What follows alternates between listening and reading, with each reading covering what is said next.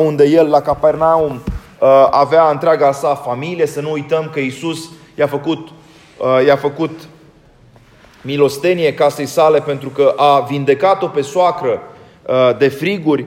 Ei bine, acest Simon, acest Petru care era pescar și care era un om prosper, datele arheologice despre casa lui ne arată că nu era tocmai o casă mică. Ei bine, acest Petru primește o lecție. El fiind pescar, primește o lecție de la Isus care îi spune cum anume să pescuiască. Și Simon, care era un personaj coleric, care era un personaj, am putea spune, impetuos, în orice caz autentic, Simon vine și îi spune, învățătorule, rabi, toată noaptea ne-am trudit și nimic nu am prins, dar după cuvântul tău voi arunca mrejele. Iată de ce, iubiți credincioși, această Evanghelie de astăzi poate fi într-un fel intitulată, sintetizată sub formula Evanghelia ascultării.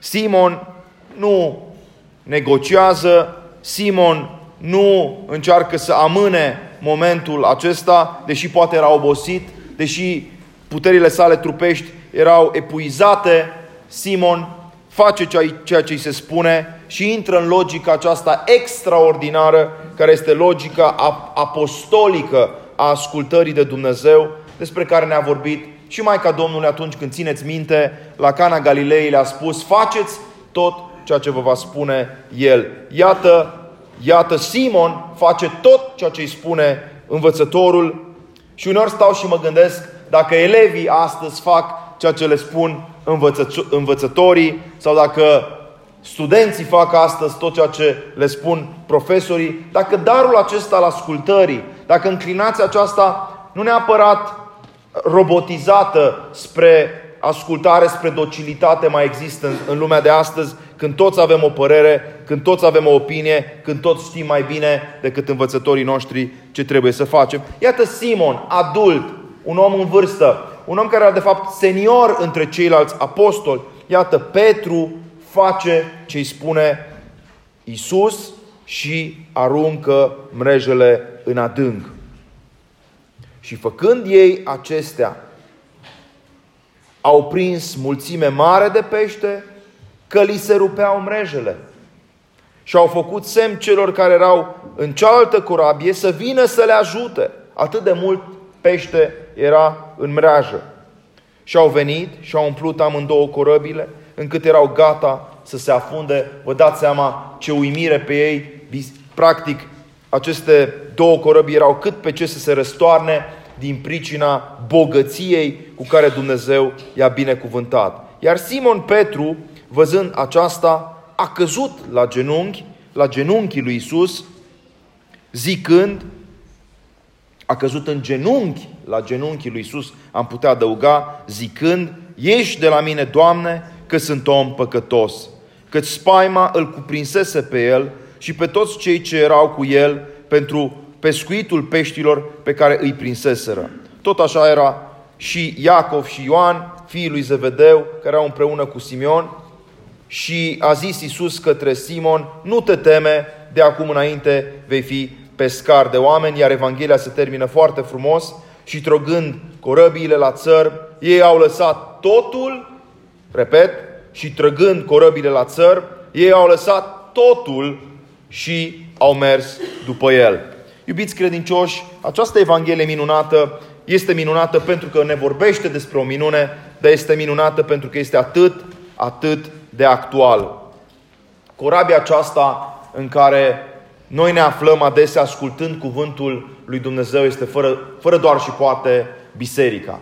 Dacă ieșim în câteva minute doar din această biserică și ne uităm la lume, vom vedea valurile lumii acesteia cu toate ispitele, cu toate provocările, cu toate cântecele de sirenă care ne îndrumă spre alte direcții decât cele pe care Dumnezeu eh, ni le recomandă. Biserica, deci, este o navă Cuvântul acesta nu este întâmplător folosit de mine. Cuvântul naos, în limba greacă, chiar asta înseamnă navă, iar pronaos este ceea ce se, se află chiar la intrarea în navă, e locul unde stăteau pe vremuri păcătoșii, cei care aveau un canon de ispășit și acolo, acolo începea lucrarea duhovnicească de apropiere de altar. Drumul vieții noastre, iubiți credincioși, este de fapt un drum care include această trecere din zona necunoașterii lui Dumnezeu înspre sfera intimității cu Dumnezeu în cunoașterea euharist, euharistică, în comuniunea din potir, în uh, împărtășirea de scump sângele și sfânt trupul Domnului nostru Isus Hristos. Această trecere este atât de frumos simbolizată la mănăstirea Dragomirna, dacă nu ați văzut-o, vă recomand, pentru că ea are și o dimensiune ascensională. Deci, într-o navă, iubiți credincioși, sunt toate șansele, într-o navă bisericească, să auziți cuvântul lui Dumnezeu. Și e bine că faceți acest drum în fiecare duminică la biserică, pentru că în felul acesta vă întăriți, în acest fel vă luminați, în acest fel vă apropiați de Dumnezeu, cum nu se apropie cei care preferă probabil într-o duminică dimineața o terasă sau care preferă să butoneze televizorul sau eu știu, telefonul. E o mare diferență între dumneavoastră care ați ales să veniți la biserică și cei care poate pur și simplu ne socotesc bogăția, bogăția uh, duhovnicească în primul rând pe care Dumnezeu ne-o rezervă în casa Lui. Interesant însă este felul în care această relatare vorbește despre condiția noastră astăzi. Am putea chiar adăuga condiția noastră de români. M-am gândit adeseori la faptul că poporul nostru a ajuns să fie un popor creștin pentru că înainte ca noi să ne naștem, eu m-am născut în 1978, deci în plin comunism, când totuși, totuși lucrarea duhovnicească și misionară a bisericii era foarte, foarte îngrădită, Totuși, înainte de venirea comunismului, aici, la Brașov, în Șchei, poate în alte locuri, nu departe de noi, în Făgăraș, oameni duhovnicești. Cum a fost bunoară Constantin Brâncoveanu, având duh misionar și având dorința aceasta de a mărturisi bunătatea lui Dumnezeu oamenilor mai puțin credincioși, au, au zidit biserici, au ridicat capele, au creat instituții de cultură și Brașovul este un loc special din acest punct de vedere pentru ortodoxia transilvaneană. Deci noi, dragii mei, suntem credincioși pentru că înaintea noastră au fost niște pescari de oameni. Andrei, care era fratele lui Petru, Andrei, apostolul, cel care, etimologic vorbind, înseamnă exact asta, curaj.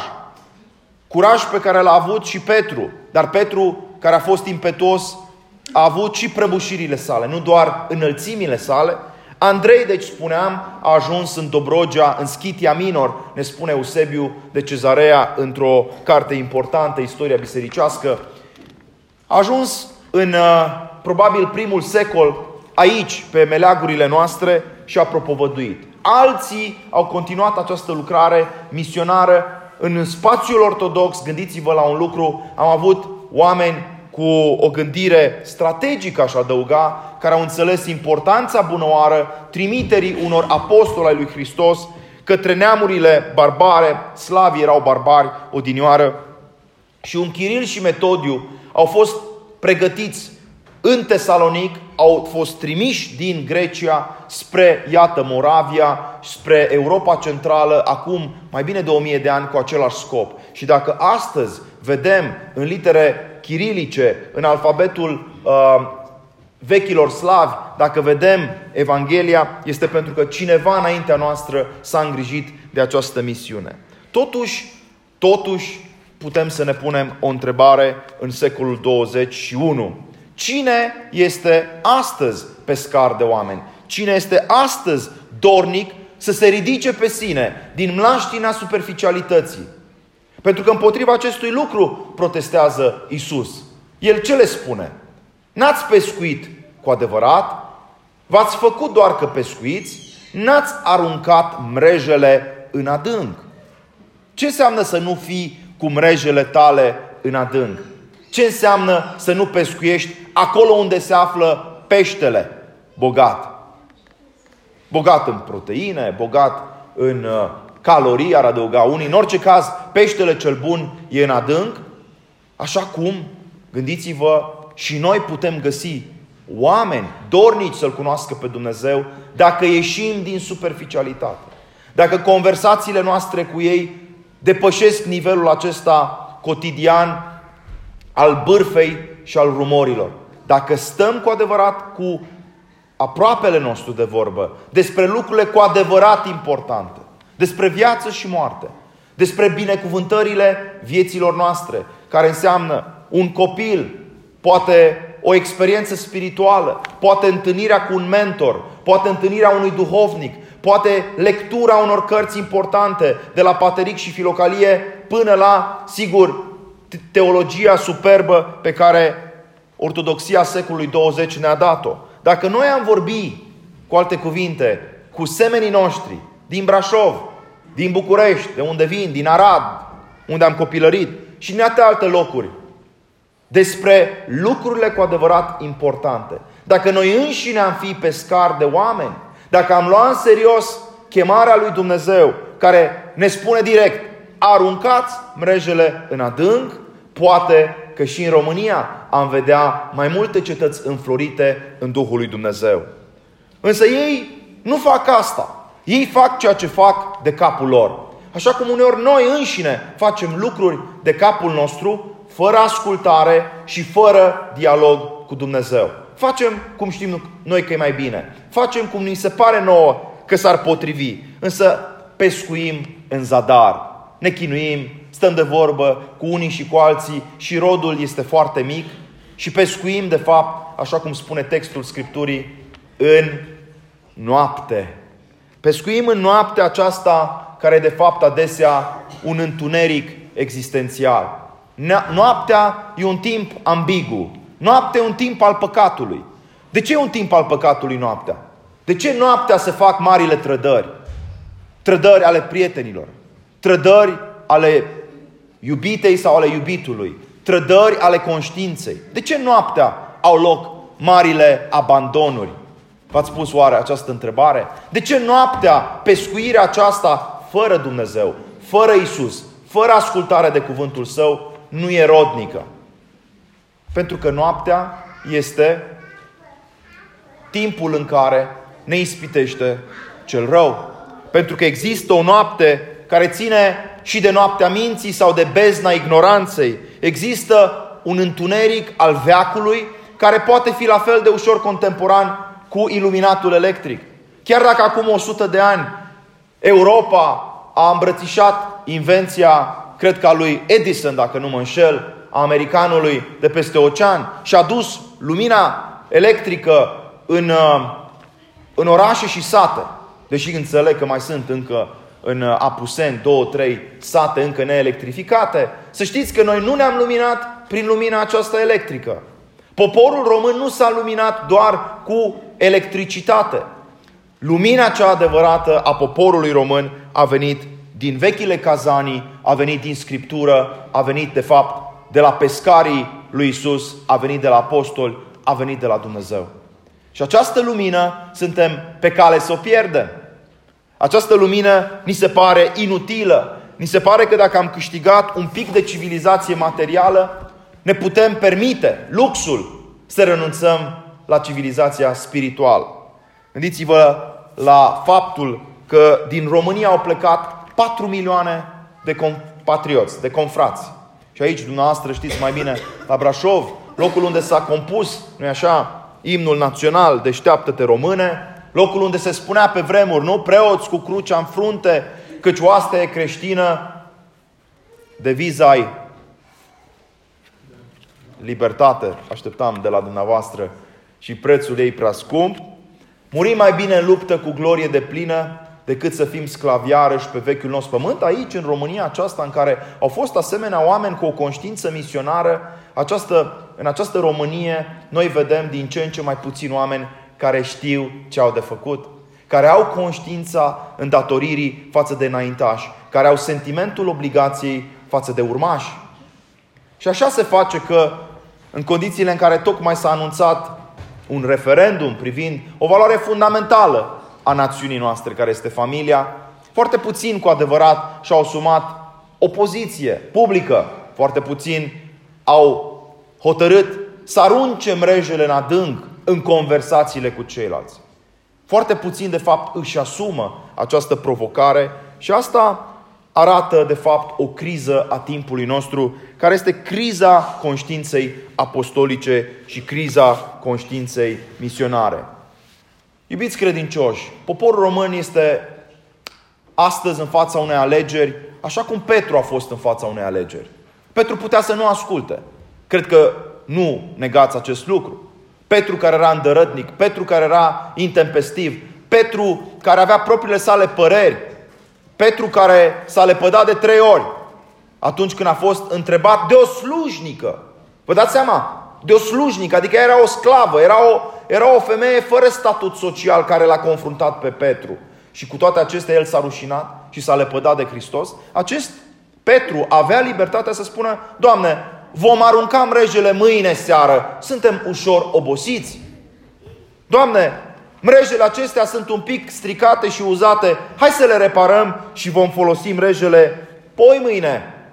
Indecizia, iubiți credincioși, este cea mai bună formulă a ratării spirituale. Repet, încă o dată, indecizia este expresia unui destin eșuat. Și nu doar a unui destin personal, ci a unui destin național. Avem în față o alegere. Știți, povara libertății, de fapt, asta este. Este povara alegerii. Și viața noastră este o suită de alegeri. Petru alege să asculte de Isus. Și Isus îi spune, te voi face pescar de oameni. Culmea, Isus a avut dreptate. Nu știu de ce, dar faptele apostolilor ne confirmă că Petru a devenit nu doar pescar de oameni, nu doar 3000 de oameni s-au convertit după ce i-au dat după ce au ascultat cuvântul. Vă dați seama 3000 de oameni să se convertească după ce ține cineva o predică? Eu cred că e foarte greu să se convertească trei oameni după ce ține o predică. Dar aminte 3000, vă dați seama ce forță avea Petru. Petru acesta care s-a lepădat de Isus a primit darul Duhului Sfânt, a primit iertarea și, iată, a convertit 3000 de oameni. Câți astăzi dintre noi ar putea merge mai departe în ascultarea lui Isus, ar arunca mrejele în adânc, ar sta de vorbă cu confrații săi despre lucrurile cu adevărat importante și ar putea deveni mai târziu pescar de oameni. Câți dintre noi ne asumăm această povară de a fi etichetați, de a fi marginalizați, de a fi disprețuiți, de a fi interpretați în fel și chip? Ni s-a spus că suntem medievali, ni s-a spus că suntem fundamentaliști, ni s-a spus că suntem retardați, doar pentru că avem o opinie întemeiată în cuvântul lui Dumnezeu. Opinia care spune că fără un, o mamă și fără un tată, copiii nu pot să crească armonios. Opinia care spune că fără copii o națiune nu are viitor. Am ajuns să spunem toate aceste lucruri evidente, poate chiar banale, și să simțim din partea altora opoziție, să simțim dispreț, să simțim plictis, să simțim această formă de indiferență. Iubiți credincioși, indiferența, neascultarea. Ce am putea spune? Condiția abulică a lui Adam, despre care vorbea Vasile cel Mare. Abulic înseamnă să nu ai o intenție, să nu ai o direcție, să nu ai orientare. Să nu știi ce vrei. Îi întreb pe uneori pe tineri și nu le reproșez asta. Nu e doar vina lor. Societatea în care cresc așa arată. Îi întreb pe tinerii de 18 ani. Ai terminat un liceu și ce vrei să faci? Nu știu.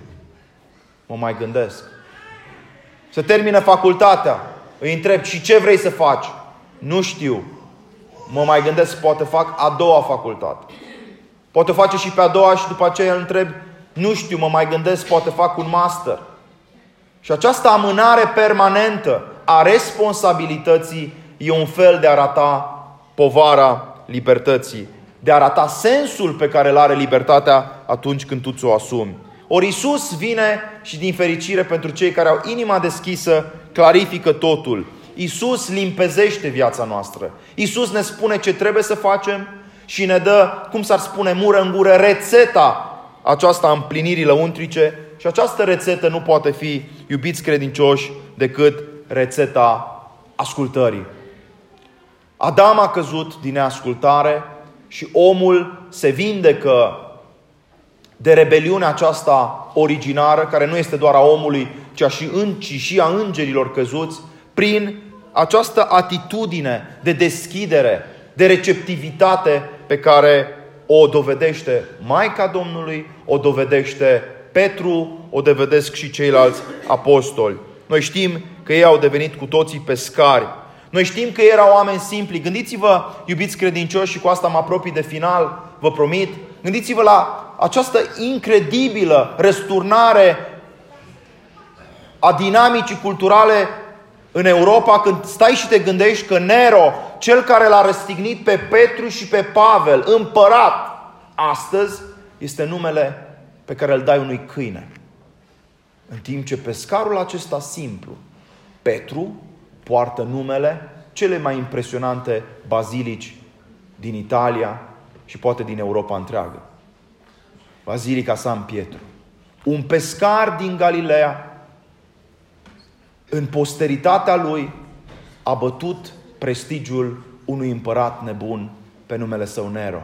Așa arată viețile noastre. Alegerile pe care le facem, mai ales în prima parte a vieții, dar și pe parcursul vieții și până la final, alegerile pe care noi le facem sunt, de fapt, piatra de temelie a destinului nostru. Apostolii au ales să-L asculte pe Dumnezeu. Ale, apostolii au ales să folosească o undiță, care este undița cuvântului, și o momeală, care este uneori, sigur, momeala frumoasă a virtuților. Apostolii au făcut ceea ce și noi trebuie să facem în zilele și în săptămânile care ne-au rămas. Iubiți credincioși, noi trebuie să fim cei care vom pescui și vom umbla în lumină. Așa cum Duhul umbla deasupra apelor, Isus umbla și El deasupra mării și știm că atunci când suntem cu El, niciodată nu ne vom scufunda. Atunci când vom mărturisi cuvântul Său, niciodată umilința la care ne va supune lumea nu va fi una fără răsplată. Așa că vă cer cu smerenie și ca un frate în Hristos, ca un laic simplu care nu are răspunderi nici măcar politice și nici sociale, ci ca un frate în Hristos vă cer ca în următoarele săptămâni să luăm în serios ceea ce poate să fie pentru țara noastră un moment de răscruce. O alegere importantă, mult mai importantă decât alegerile politice care se fac din 4 în 4 ani. Din 4 în 4 ani, o țară democratică schimbă guvernul. Vin unii, pleacă alții, îi schimbăm, nu ne plac. Lucrurile acestea au consecințe mai mici decât referendumul constituțional. De ce?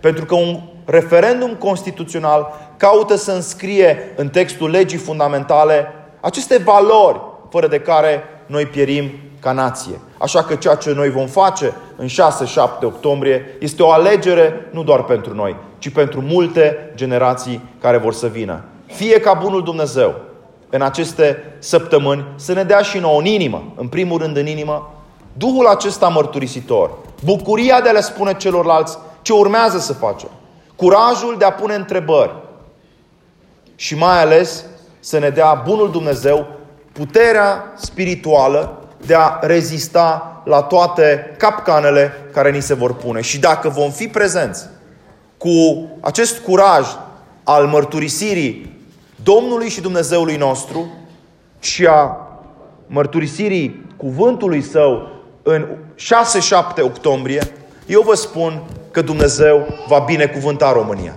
Eu vă spun că Dumnezeu va răsplăti efortul nostru. Eu vă spun că Dumnezeu va da din belșug ceea ce apostolii săi au primit în vecii vecilor. Amin.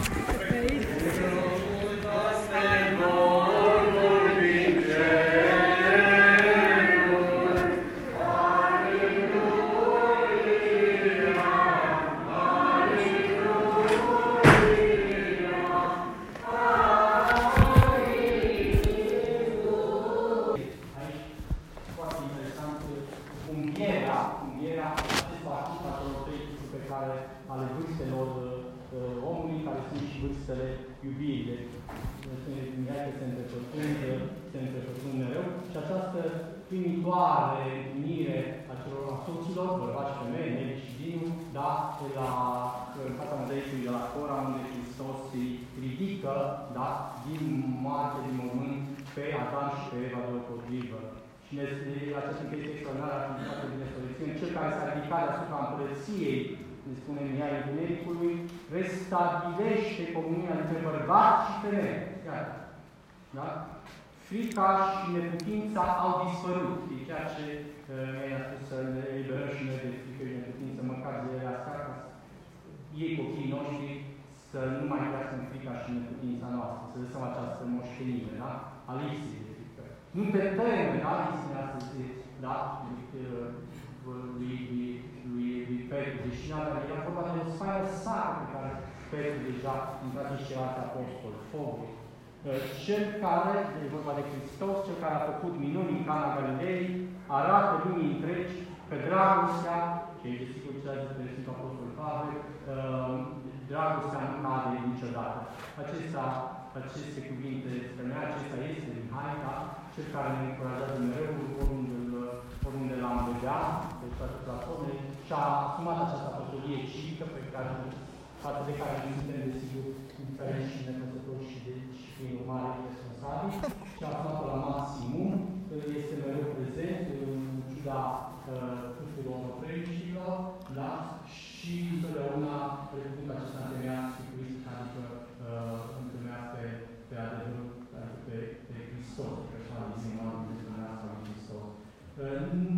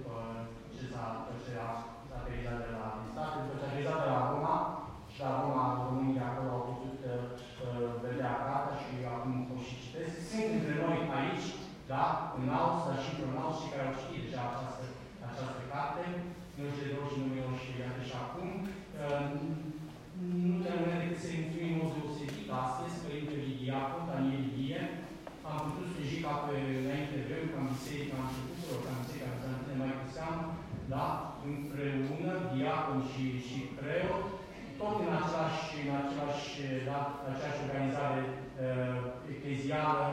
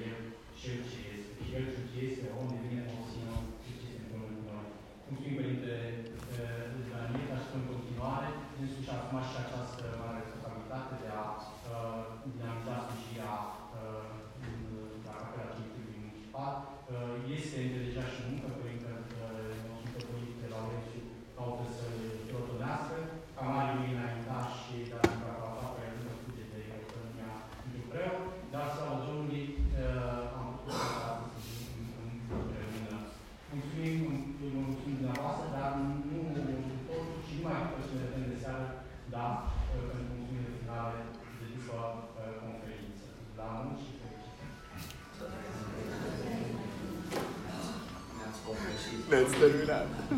M-ați îngropat. M-am gândit și...